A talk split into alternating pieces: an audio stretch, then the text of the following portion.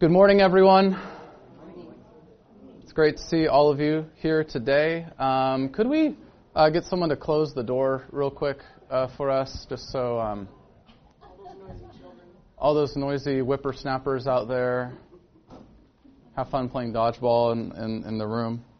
That's always like a great high school game, you know. When I was a youth pastor, we, we would always I'd always be like, let's play dodgeball, and all the guys would be like, yeah, all the girls would be like, no, hated it. I don't know why. Can't, can't imagine why. Uh, let, let's get someone to. Would someone like to pray for us today as we jump into an exciting part of Ecclesiastes? the Schufelts. Yes. Which Schufelt would like to pray? I will. Cindy, thank you. Lord God, we thank you for allowing us to be together this morning. We ask that you anoint Eric with your word so that we can hear what you want us to say. Help us have receptive ears and hearts, Lord. And we just praise you for what you're going to teach us this morning. Amen. Amen. Okay, guys. Um, welcome back to the class, Ecclesiastes, uh, where we are learning about fearing God and keeping His commandments. Uh, last week, we talked about something that was really interesting. Uh, can someone remind us what we kind of talked about last week? What, what did what did Davis walk, David Davis. What did David walk us through last week?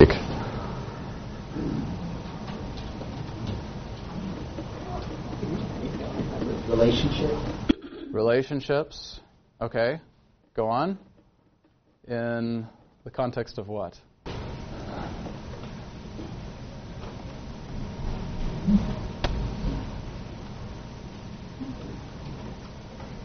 God didn't make us to live alone. Yeah importance of being connected with each other. Yeah, yeah.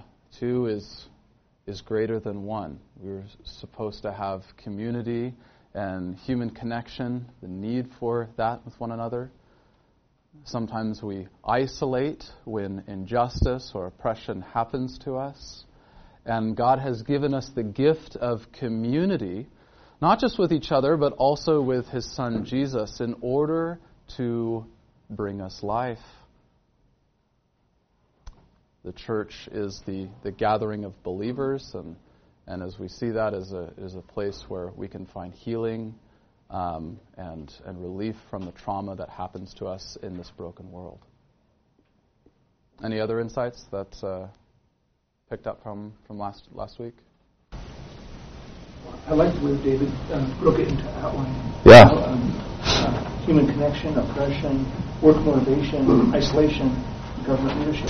Absolutely. I, I, I need a list like that. Yeah. To, to organize my thoughts. Oh yeah. So I appreciate where you you uh, made it out. Of that. Yeah. Points. So yeah, round of applause for David. He's just he's tearing it up. So he's doing great. Just letting you know. Okay. Um, thank you. No, thank you for that. Yeah. Just uh, just thinking about man, uh, all those all those different things, uh, and areas where we might be able to ex- where we might experience injustice or oppression or, or, or, things that happen to us that are as the result of us living in a broken world. Uh, Kohelet says that the gift is uh, the human connection and uh, and we find that connection ultimately through through Jesus um, and and the church at large. So that should be a healing agent for us, um, and, and and how we recover through traumatic events that that take place um, is done through by the ministry of the Spirit uh, unto Jesus. So. Wonderful. Okay, talked a lot about uh, about that gift and how we can seize joy in the midst of a broken world, oftentimes through community.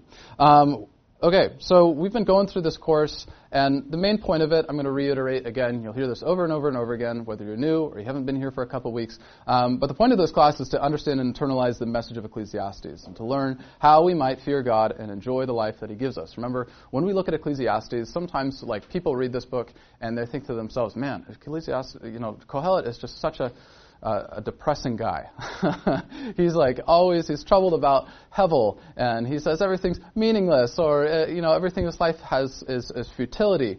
Uh, and uh, and a lot of times we can we can easily dismiss that and be like, man, this is such a depressing book. Why would anyone read this?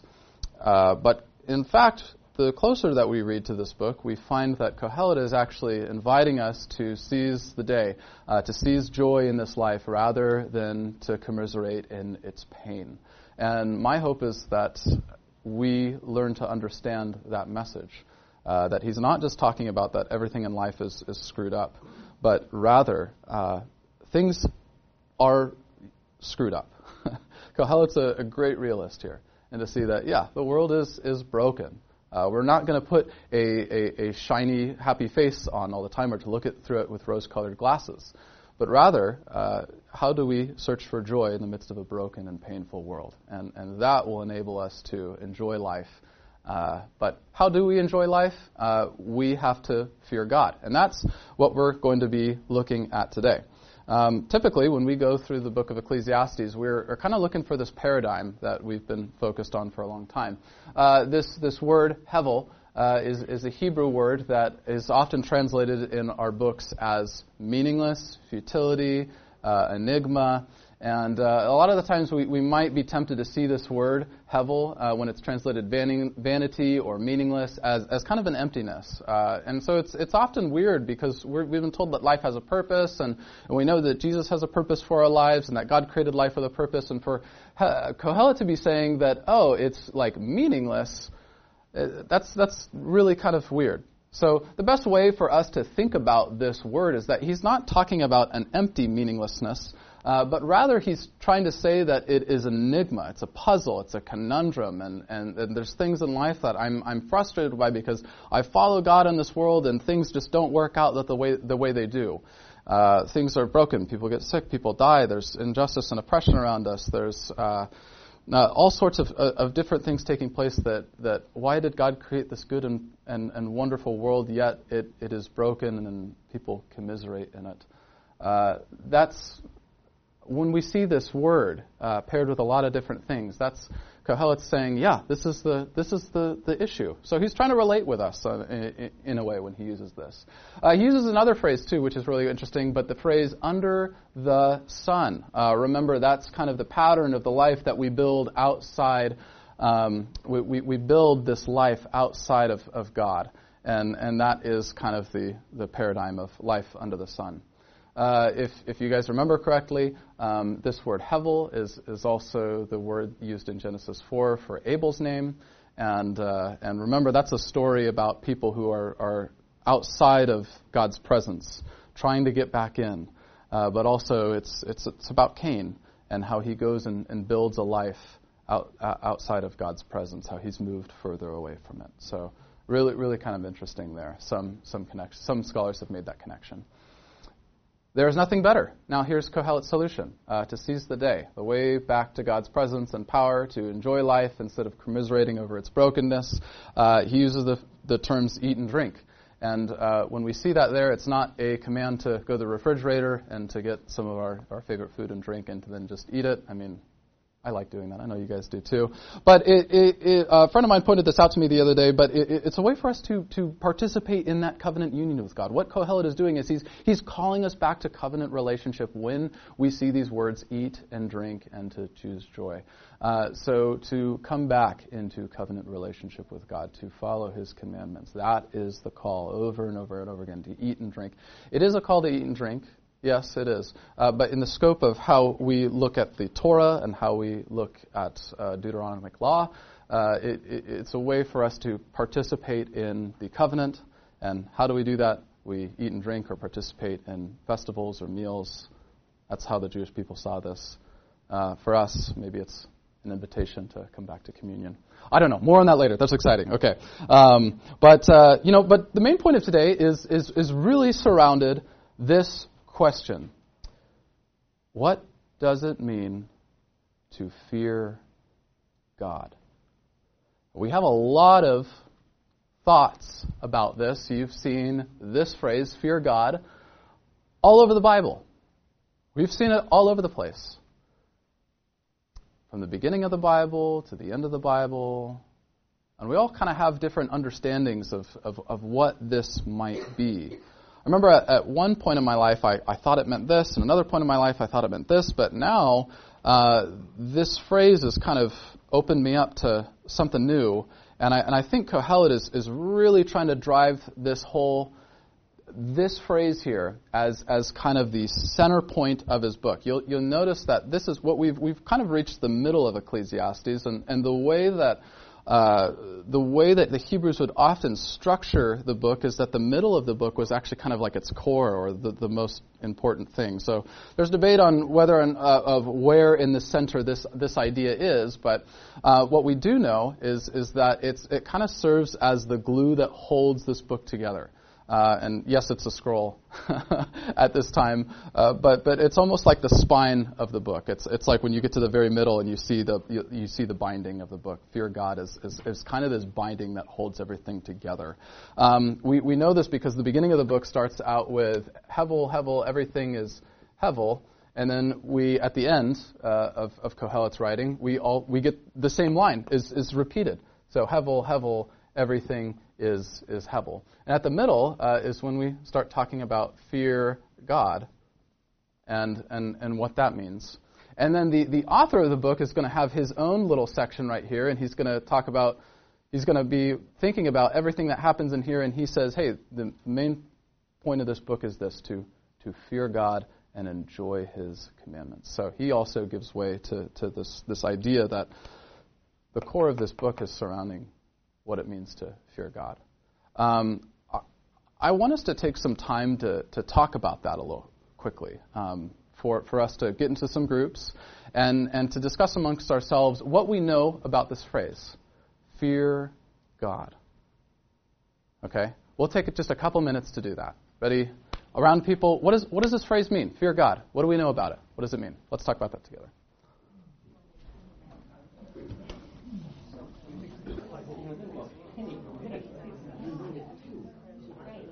Okay, let's uh, let's get back together and let's talk about this question and what we know about it thus far. We're going to be discovering a little bit more about this, what this means, but I want to see where everybody's at. Uh, what do people know about this phrase "fear God"? Let's get some ideas down on this board because it'll be helpful.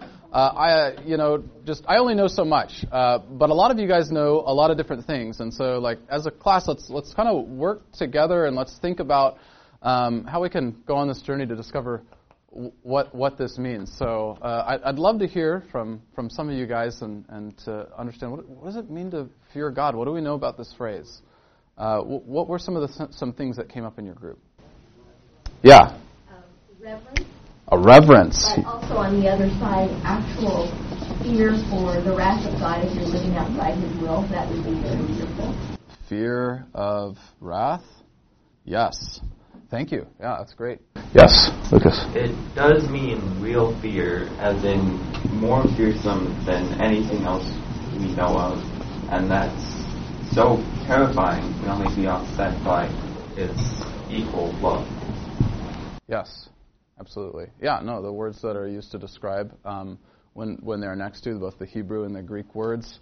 Um, I forget the Hebrew word, but uh, but phobos you know, where does that where does that word phobia? Okay, that's where we get the word phobia from. Uh, that's uh, that's that does, does describe terror or fear. Or I'm scared. Yeah. Thanks. Yes. Just Sim. acknowledging that there is a God. Ah.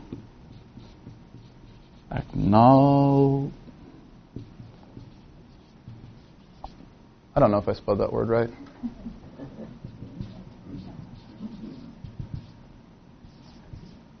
Acknowledging his presence. I, I, depend so much on spell check now these days, so it's just it's not great. Okay, you teachers in the room, just ignore this. Um, Rebecca. Uh, we were talking about obedience. Ah. Garden. Oh. Like the Adam and Eve, they must not have God. Oh, you were reading my notes. Dang. It's like we live together or something. I don't know. Um, and then one other thing that came to mind was in uh, in the Quran, Ooh. the view of God is that, that Allah is all things good and all things bad. Interesting. Which, uh, when I hear that, I'm like, that's that's scary to me. Yeah. Like it's very unpredictable. Yeah. But our God, there's a safety in fearing Him. Yeah. Because uh, he's unchanging. Yeah. And so we were kind of talking about safety and fear.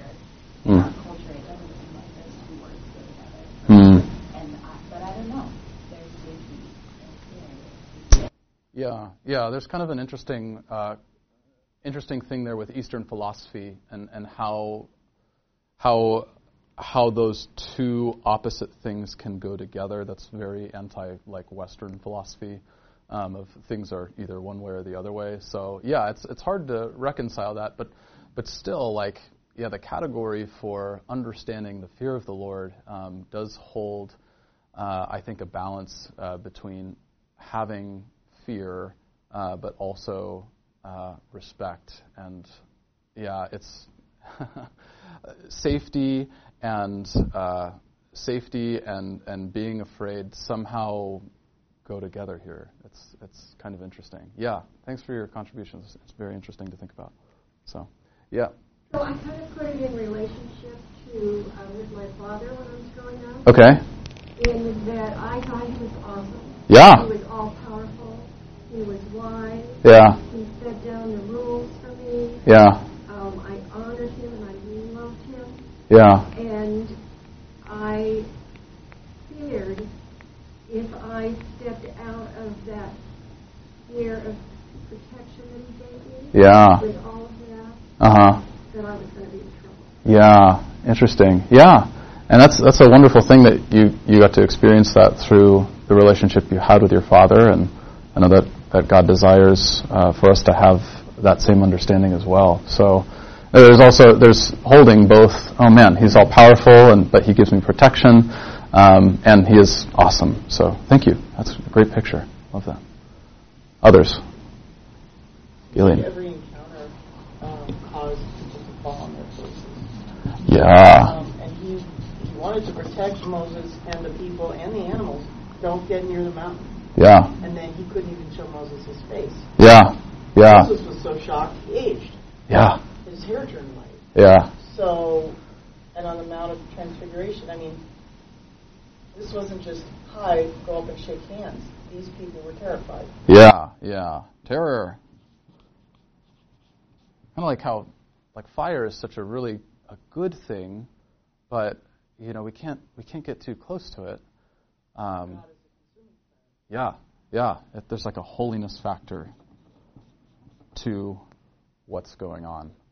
Um, have you ever like remember when I would live, lived in Northern California, uh, out in Auburn, uh, and like you know everyone there was like like Mr. Outdoorsman, and we have we have big bonfires, and just massive bonfires would take place, and we'd bring all uh, the, the the kids out because I was a youth pastor, and so we'd bring everyone to the bonfire, and we have like marshmallows, and I just remember you could stand like 20 feet away from the bonfire and just still be able to roast the marshmallow because it was that big. So, yeah, it's it, yeah. I always I always think about that when I think about God's holiness. It's just oh wow, can't get too close, but it's a sort of it's terrifying, massive.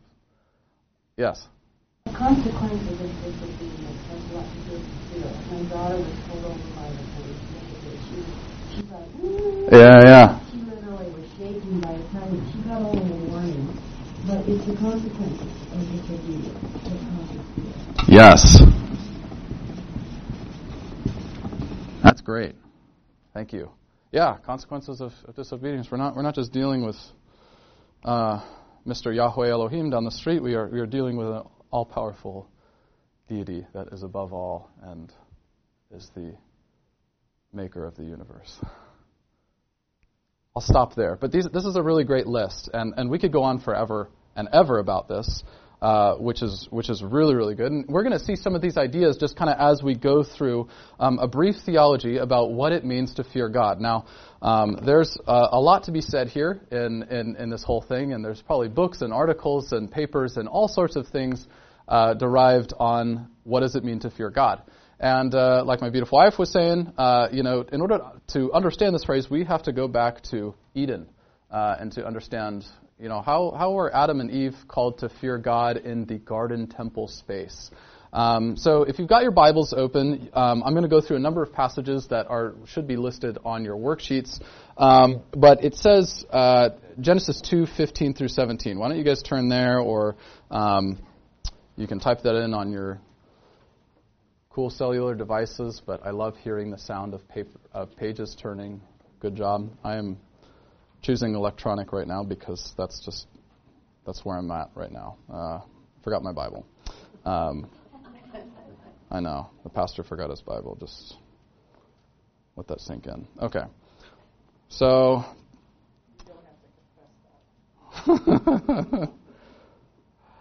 uh, okay, Genesis 2:15, right here. Lord God took the man and placed him in the Garden of Eden to work it and watch over it. And the Lord God commanded the man, You are free to eat from any tree in the garden, but you must not eat from the tree of the knowledge of good and evil, for on the day you eat from it, you will certainly die. So here's what's going on. God takes the man, he places them in the Garden of Eden to work and to keep it. Those two words are really important because they're the same words that are used for the priests as they take care of the tabernacle space. Okay? Really, really interesting there. Um, so God gives them the command to take care of the garden, uh, work and keep it, to uh, as, as I've, I've translated, serve and guard it is another way to, to think about that. And the Lord God commanded the man to eat of the fruit in the garden, to enjoy his creation. But he puts a prohibition on, on something. He says, hey, um, there's a tree, knowledge of good and evil. Uh, don't eat from it. He's prohibiting the man not to not to hold back, not to say there's this better candy bar over here, but almost but to protect him, uh, to say this is this is the this is the boundaries. Uh, enjoy the life that I have given you in these boundaries. Don't go outside this boundary, uh, or you you will face consequences. Now let's jump down to Genesis three. Can I ask a question then? Yeah, for sure. So, to work and to keep, I looked up keep Mm-hmm. has to do with guarding and Mhm. uh, but watching. Uh, so, does that indicate that they were aware of evil? Hmm. You don't guard something unless you're aware of evil. Yeah, I I would be inclined to think so, um, because the beginning of the the beginning of the story, when we look at what is happening on the earth, it says the earth was wild and waste, or formless and void. It's chaotic. Um, it's you know it's it's just out of it's it's out of sync with with with what God wants. And the way that he depicts it is God is creating this beautiful space in the midst of chaos and confusion. So that's how I would read the narrative. Um, how we get into the science of all that works, you know, we could probably spend a lot of time, but I, w- I would think that it's at least depicting for us uh, that this space is particularly holy, and, and, and we need to take care of that. So, um, yeah, a, that's a great that's a great question. Uh, I'd love to dive more into that if I if I could later, but um, but yeah, thank you. Yeah, uh, Genesis three. Let's look at there. This is where evil really sets in, and uh, now the serpent was the most cunning of all the wild animals that the Lord God had made, and he said to the woman, Did God really say you can't eat from any tree in the garden? The woman said to the serpent, We may eat the fruit from the trees in the garden, but the fruit of the tree in the middle of the garden, God said, You must not eat it or touch it, or you will die. Have you ever seen those things where uh, it, it's like, here's two pictures, find the differences between the pictures? I, I, like to think that what's happening in Genesis 2 and Genesis 3 is like one of those things. Uh, let's find the differences. Uh, and, and that's intentional because the author wants you to see that, hey, something is happening there within the differences. The, I, I, see two particular ones that I, I want to draw your attention to. Uh, the first is that uh, Eve adds to the ban on eating of the tree of knowledge uh, a prohibition on even touching it. So it's it's not just the fact that we can't eat from the tree; it's that we can't touch it. So we're like, oh, that's interesting. That command wasn't issued uh, in, in in the beginning. So that's the first thing I notice. But, but here's the other thing I notice, which is, which is also just kind of interesting. Now, uh, when we see the word Lord God uh, next to each other, we understand that as Yahweh Elohim, uh, or excuse my Hebrew, Adonai Elohim. Uh, and so when we're, we're, looking at that, we're seeing the proper title of, of who God is and, and understanding that. Uh, but, but what does the serpent call, call God? Oh, he just says, did, did God really say? Oh, interesting. He removes that title. Ho, ho, ho. Sneaky, sneaky. And the woman seems to almost adopt the same pattern. She too says, but the fruit of the tree in the middle of the garden, verse 3, God said, Oh, not the Lord God. God said. And so you see what the author is trying to do here. He's trying to see that the, the, the, the woman is already kind of adopting the snake's, the snake's point of view. And, and, and she is already thinking to herself, and Adam, already thinking to themselves, what's, what's God, is he holding out on us? is there something greater out there? And of course, you know the end of the story. They they take the they take of the fruit and eat it, and their eyes are opened. They know good from evil, and uh, and and it all goes downhill from there. And so, do, do Adam and Eve do they fear God? No, they don't. They don't. They don't fear Him, um, and and particularly because of of how they respond to the Lord's commands, which is to enjoy the life that I've given, don't eat of this tree. So they give us kind of a paradigm and kind of an outlook for, hey, here's how we, how do we, how do we fear God? Um, and, and they don't. Okay, now let's go on to. I, I, can take questions later about this if you want to revisit that. We're just going to go through this because it's a lot. It will make sense. Trust me. We'll get to Ecclesiastes and everything will just. Okay, there we go. Um, Abraham. Hey, does Abraham fear God?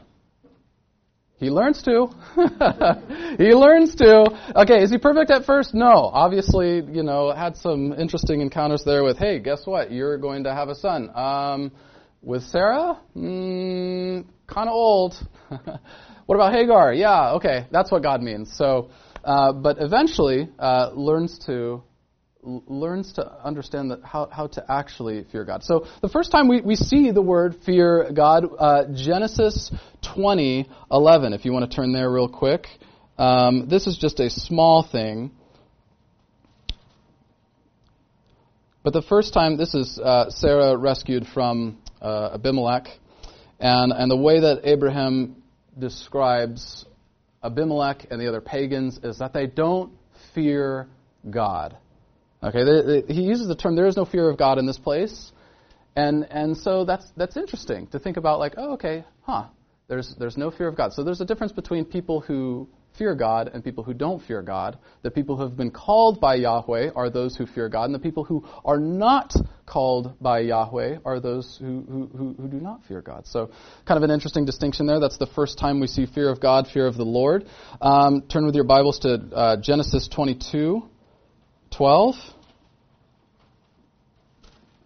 We're just kind of going through the little tour here. Ah, okay. Here, here we go. Here's where he, he really learns to fear God. Remember what happens? Uh, he's got the son, he's got a son now. Um, Sarah bears him a son in his old age, and God says, "Hey, take your son, your only son, whom you love, and go up the mountain and uh, burnt offering uh, on the place that I'll show you. Ooh, that's that's terrifying. That's scary. Uh, this is the thing that God promised to me. God promised me a son. I have to give my son up now? What? That's tragic. Um, so Abraham does what he's told. He's obedient. And right before he's about to slay Isaac, God says, Stop. Don't do it. Don't lay a hand on the boy. Do anything to him. For now I know that you fear God, since you have not withheld your only son from me. So there is a. How are we obedient? How are we obedient here? Um, there is a, a, theme of obedience that is tied with, with fearing God. Um, Exodus 9:27. Um, if you want to turn there, there's uh, what's happening is uh, you know Moses and and uh, the Israelites and Pharaoh uh, thrown down in Egypt and the plagues are happening. And uh, God is using these plagues to show Pharaoh who's the boss, who is really God. And uh, Pharaoh actually comes to a point here where he says, "You know what? I'm. You're right. I'm a sinner. Uh, I've. He, he even says, I've sinned. This is Exodus. I didn't even turn there. Exodus nine, twenty-seven. He says, first for Moses, I have sinned this time. Yahweh is the righteous one, and I, my people, are the guilty ones. Ooh, got him. but, really interesting right here. 29. Moses said to him, When I have left the city, I will extend my hands to Yahweh. The thunder will cease, and there will be no more hail, so that, you may, that way you may know that the earth belongs to Yahweh. But as for you and your officials, I know that you still do not fear Yahweh our God. So it's kind of interesting. We can say and profess, I'm a sinner. I've, I've, God is righteous. I am not. Here's the question. In saying that, do you actually fear God? Can those actions be tied together? And that has something to do with salvation. Um, so, I, yeah, I would love to sit in that a little bit more, but, but think about those things. Like, you can, you can understand that Yahweh's righteous. You can understand that you're a sinner. Do you fear God, though? That's, that's, a, that's a, big, a big thing. Uh, okay, Deuteronomy 6:2. We're out of Egypt and we have gone through the wilderness, and Moses is getting ready to hand the torch off to the next generation. He's telling the law again. That's why we have Deuteronomy, Deuteronomos, second law. We are presenting the law again to the Israelites who can't seem to understand what this is all about. Uh, but before they go into the promised land, uh, Moses is delivering the law to them and calling them to a fear of the Lord. Deuteronomy 6:2 says, "Do this so that you may fear the Lord your God all the days of your life by keeping all of his statutes and commandments I am giving to you, your son, and your grandson, so that you may live, have a long life." Do this so that you may fear the Lord your God. Okay? Following God's commands warrant us to, to fear God and the reason why God's commandments were given, so we may understand how to fear Him.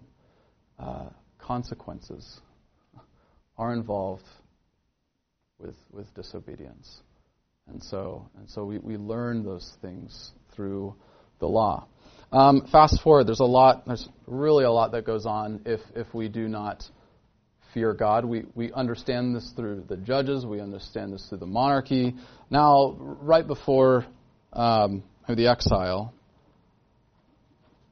2 Kings 17 through 24.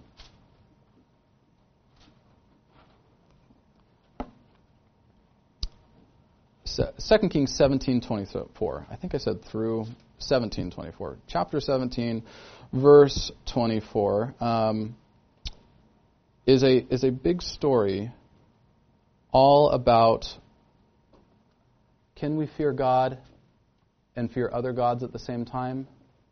No, you cannot. Um, verse 29 says, But the people of each nation were still making their own gods in the cities where they lived and putting them in the shrines of the high places that the people of Samaria had made.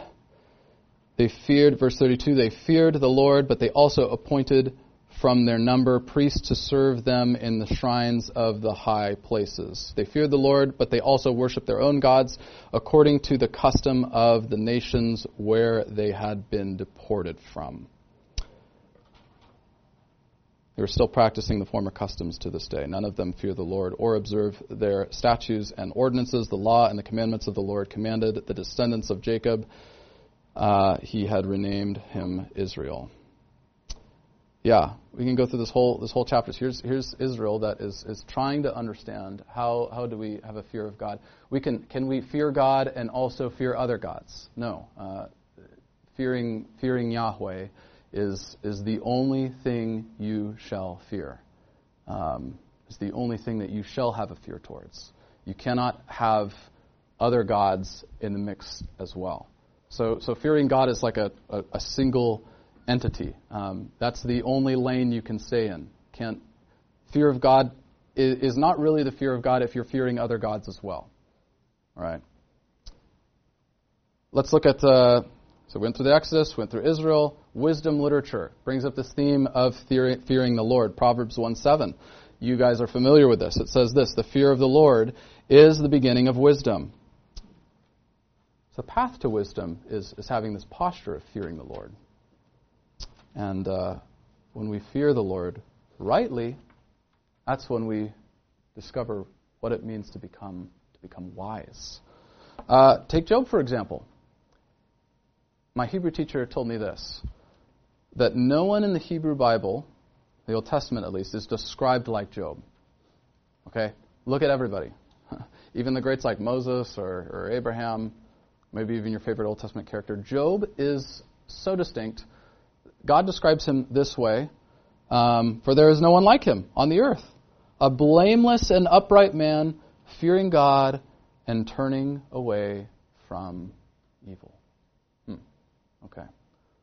Fearing God, turning away from evil, blameless and upright. These seem to be qualities that, that kind of go along with, with what it means to, to fear God, uh, to have an, an, awareness of His presence, um, understanding of His wrath, reverence to Him. And, and these things seem to posture Job in such a way that allows him to respond to the evil in the world and the horrible things that happen to him. Okay, finally, I, how are we doing? Okay. Yep. Um, on is we need to have respect for the, the devil and the demons, um, and not think you know. I don't know if that's a fear of other gods, but you know. Uh, uh, Paul, uh, there, there were some people that said, "You listen to Neil Paul," and, and, and the demons didn't recognize him. And they jumped on him and tore him apart. Yeah. So I, I think uh, I don't know if it's respect or I don't know what the right word is. Uh, uh, I, I fear God yeah. first of all, yeah. and I want to please Him, honor Him, yeah. and worship Him. But I also see that there's there's evil forces in the world that need to be acknowledged. Maybe I don't know what, what word. Yeah.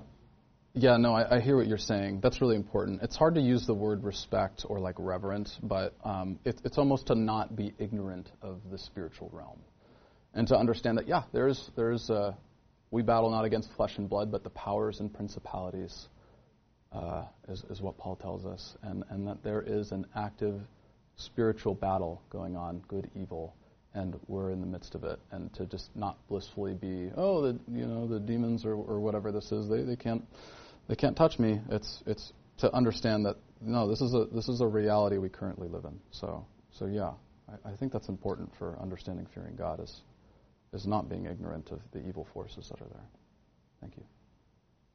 Yeah, Judy. But not worshiping them. Yeah, but not worshiping them. Yeah, yeah. Oh yeah, definitely. We can get really excited and um, oh man, this is so interesting, and like angelology, demonology, the study of that, and getting into the science of all that, how that works, um, it can be a distraction.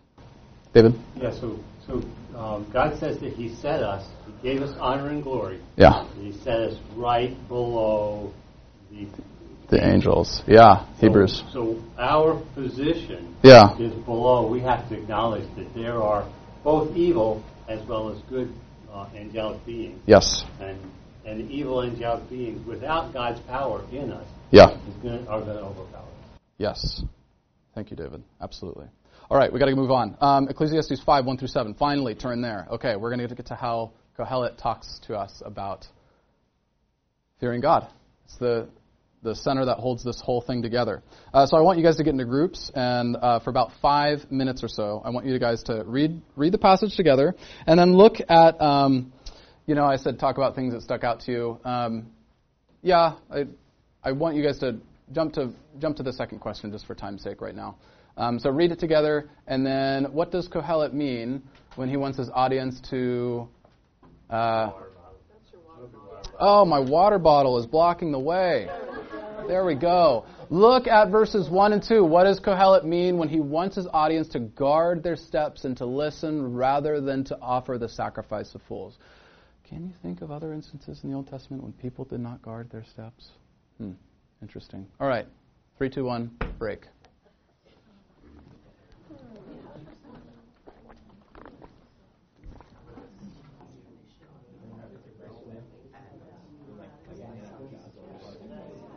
All right, let's uh, let's wrap things up. What did you guys find in your discussions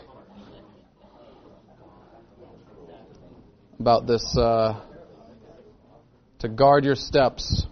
Oh, there's that word again. When you go to the house of God, what did what did we discover? What did we discover in this section? Talk to me. Yes, Jacob. Yes. Oh yeah, a thought just came to mind about like examining your life. Like you come to church one day a week, examine the other six days to make sure like they're in alignment. Yeah, yeah, absolutely. Yeah. To do, do we actually? Um, is it is it just when we walk into the spaces of worship, or is it is it all all the time? Um, that's that's great. Yeah, and particularly, I think here, um, guard your steps when you go to the house of God might not just be talking about the gathering of believers, like synagogue, or you know, if you're a first century Jewish person, um, or uh, or church for us, but actually when you're going to the temple, uh, because the temple is where God uh, resides, not just where He repre- it's representing where He resides. It's actually a, a liminal space, um, the holy of holies, where uh, heaven and earth meet together. Yes. That's great. Thank you, though. Very good. What else? Um, the, the, only instance I can think of right off in the Old Testament where they didn't guard their steps is um, they're headed toward the Promised Land, and yeah. there's battles along the way. And yeah. a group comes to them from a city and says, "Don't attack us. We're from far away, and we're really sad and horrible and lost people, and we have crusty bread." They were from nearby. Yeah, yeah, so yeah. they made a promise with them not to attack them, and then mm-hmm. it turns out they should have. Oh yeah, interesting. Or think about it or go to God about it at all. Interesting. I cannot remember the name of the city. Yeah, that's fine. I can't either. I, yes, yeah, yeah. No, I know you're not. That's all good. That's fine. Yeah. Yes. We, it's all good. Let it be noted. You hear, do you hear that, Krista? Yeah. Okay. Uh, okay. So something else is I was told when I was in Israel that the steps to the temple were not made evenly, so that when people went to the temple, oh. they had to stop and walk slowly and think about what they were doing. You couldn't rush up. Ooh. accurate? I I don't know. The tour guide told us that. You know, I would I would believe him then. So or her. I, I, I, that's that's that's really interesting to think about. That it actually is the posture of, of going up to the temple um, is, is, a way for you to actually think about where am I walking, where am I going. I'm not just waltzing into God's presence and just being like, all right, yeah, we're going to church, high five, see the greeters at the door, you know. Yeah, totally. It's it's uh, it's a big deal. So, other thoughts? Yes. It's important to realize that when you pray to God, we only have that privilege yeah. because the Holy Spirit translates and Jesus intervenes, and there was a lot that went into that being possible. Yeah. So we should guard our steps. We should choose our words carefully because yeah, that's a enormous privilege. Yeah. We can mess that up. Yeah. And blaspheme in our words, and that's not something that we should think that yeah is acceptable. Yeah, totally. So why? Uh, so based off off just kind of what Mr. Lucas is Rogers is saying, uh, how is our speech and what we say and do connected to our relationship to fearing God? Like, like think about that for a moment. Why why, why does our speech matter in the in, in the guarding of our steps? Well, immediately comes to mind is that God spoke the world into existence. Mm. So we're created in the image of God. Mm. So words are powerful. Yeah. And words are important. Yeah. Yeah. They are not just things that we, we say, but, um, but I think when we, we understand judgment, and when we understand uh, the fact that our words do matter and that we as well, as image bearers, uh, have the ability to create and to build up and also to harm with our words, uh, are is important, and uh, in fact, it reveals probably something within us. It reveals probably the inner depths of our soul by our speech, um, and so yeah, I, that's that's really really important. Um, uh, yeah, let's let's keep let's keep sussing this out a little bit. Yeah. So when I'm reading that God is from heaven and you are from earth, I think of it as our speech needs to be respectful. It's not like he's he's our buddy. Mm-hmm. Um, but he he is God. Yeah. up here, Yeah. and we need to listen more than tell him what, what needs to happen. Absolutely. Yeah. Is that part of our prayer life even too? To listen, and to actually think about like, do we um, do we do we listen to God? Uh, is he is he he is speaking to us? Are, are our prayers filled with just kind of the churchese that we, we know how to speak? Um, do, yeah. How do how do we respond? How do we respond to God? Um, in, in, in a relationship goes two ways: listening and, and also speaking. So I love that, Cindy. Thank you.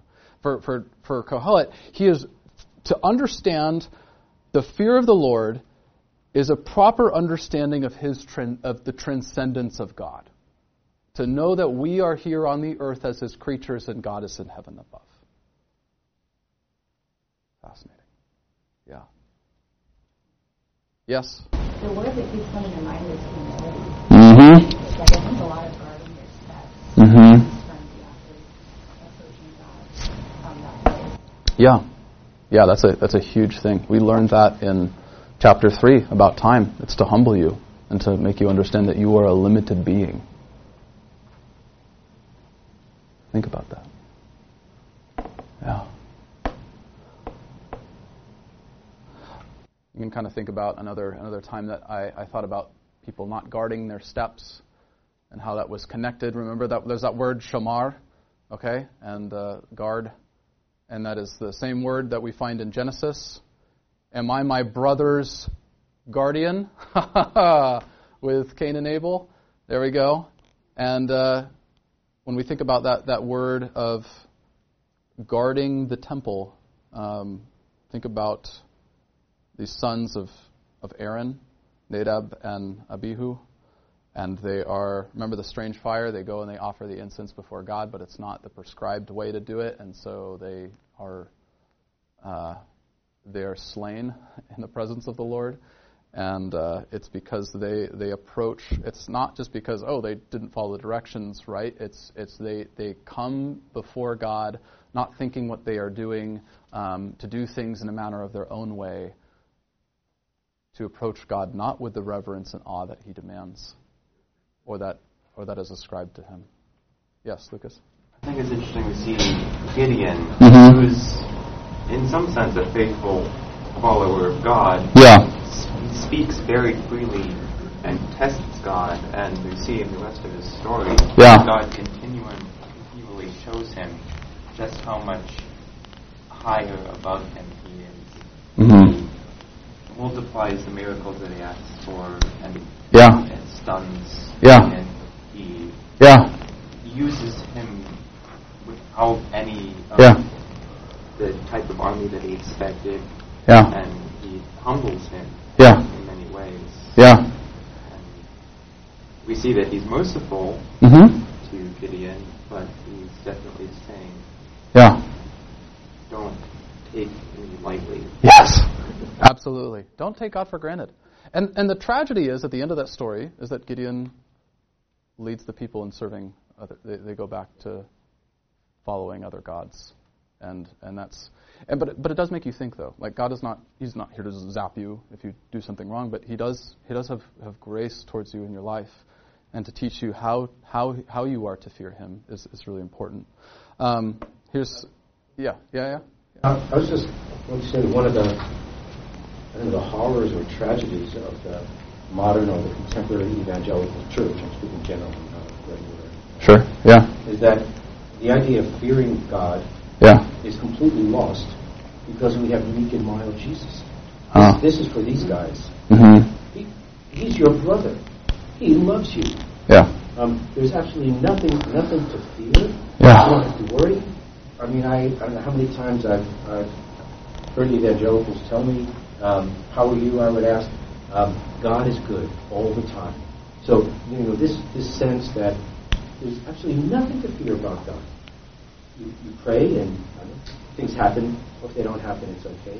Yeah. Um, but I think the whole idea of, of fear, wrath, you know, Jesus spoke about wrath and hell more than he did about heaven. Yeah. I think it's completely, almost completely lost in the evangelical church. Yeah. Yeah, it's hard because we, we, we respond out of a way of not wanting to scare people away from Jesus. We don't we don't want to scare people from Jesus, but we also want them to realize that this is this is a costly thing to follow him. And it's not something to be taken lightly. It's not just a, a pep rally that you can show up to and, and enjoy life with him. It's it's it calls it calls us, as Craig Bartholomew says, um, to have an attitude of holy reverence and creaturely openness to being instructed by him. And so that's it's not just someone who's going to be here to make you feel good, but at, at times you'll be humbled by that. Um, I want to flip over to thank you for your contributions, everyone. This has been really great. Um, as we wrap up, I want to I want us to think about Jesus and uh, where he teaches us to fear God. Matthew 10, 27 through 42. Um, Therefore, don't be afraid of them. There's nothing to be covered that will be uncovered, and nothing hidden that will be made known. What I tell you in the dark, speak in the light. What you hear in a whisper, proclaim in the housetops. Don't fear those who kill the body but are not able to kill the soul. Rather, fear him who is able to destroy both soul and body in hell. Okay? Where are who are, where is your fear placed? Is it placed in other people? Is it placed in other things, concepts, ideas? Or is it truly placed in God? This is the ministry of Jesus. It is calling us back to having a fear of the Lord. Because that is what will, how, how we are able to enter into the, his kingdom presence. Um, the Pharisee and the tax collector. Okay, I won't read the whole thing, but you know the Pharisee, they, they are both going up to the temple to offer prayer to God. The Pharisee is the one who says, God, I'm so glad that I'm not like this tax collector over here. I'm awesome. I'm wonderful. Here's someone on the outside who looks like he fears God and has it all together, but on the inside is, is, is really kind of a wretched person. Tax collector, here's someone who looks like he doesn't fear God. Feels, it feels like he's betrayed everyone else. Yet the tax collector is the one who understands his position before God, knows that he is on earth and God is in heaven. And the tax collector says, Have mercy on me, a sinner. Powerful. Here's the last thing I want you guys to look at. And I'll, we'll end here. Then one of the criminals hanging there began to yell insults at him. Jesus on the cross. Aren't you the Messiah? Save yourself and us. But the other answered, rebuking him, Don't you even fear God? You're undergoing the same, since you are undergoing the same punishment. We are punished justly because we're getting back what we deserve for the things we did. But this man has done nothing wrong. Then he said, Jesus, remember me when you come into your kingdom. And he said to him, I assure you, today you will be with me in paradise. Um, remember how we've talked about in Ecclesiastes how we have kind of the, the paradigm for everything. It's how everything's kind of hevel. Um, this ableness of life. We're trying to get back into the presence of God, which is kind of a reflection on Genesis. We're trying to get back into God's presence after we've been kicked out of the garden. Uh, remember, the Bible starts with Eden, a garden, and it ends with a city that is a garden uh, where the tree of life is. And Jesus is kind of at the middle of the story, teaching us about how do we get back into life and presence with God? How do we get from here to here? Um, and the criminal who's who's next to Jesus says, "Don't you even don't you even fear God?" See, unlike the the first criminal who's kind of mocking him alongside the rest of the crowd, this criminal understands that what the fear of the Lord does. And even at the point of death, realizes that this is, this is how he can say, Remember me when you come into your kingdom. Um, I assure you today you will be with me in paradise. Notice how he doesn't use the word heaven there but he uses the word paradeisos. That word is used by the Greeks to understand a garden. Today, you will be with me in the garden. Miraculous. That's where Jesus is taking us. When we fear God, it postures us to go into the presence of God, to be in the garden space. We're not going to some fantasy land up in the clouds, but we will be with him in the garden, like Adam and Eve were. Or Cain and Abel were trying to get back into the garden space. That's what Kohelet is, is trying to figure out. How do I get back into God's presence? Fear of the Lord is an attitude of holy reverence to God, yielding to his presence and responding in a life of humility and absolute surrender. That's what the fear of the Lord is. Or what I, at least I'm, where I'm at right now with that. It's all these things and more. Is it just holy reverence? Yes, it's that, but it's also it's also more. It's to understand his terror. Is it just terror? No. It's not just that. It's it's also it's also that of reverence. But in actuality, those two things together uh, lead us to a, a posture of submission and yielding and understanding that we are creatures and, and God is the creator.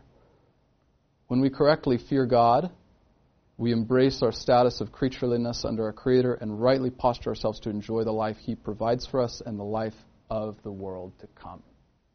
Boom. That's where we're headed. Friends, we're out of time for today. But uh, my prayer for you is that you, you would understand what it means to fear the Lord. That it's not just a phrase we throw around, uh, but it's an actual posture that we have for our lives that enables us to be part of God's presence. And when we fear God, when we fear Him rightly, it starts opening the doors in our hearts for us to be able to enjoy the gifts that He gives us in this broken world. Lord Jesus, thank you for um, coming to earth and teaching us how we might be in the garden space.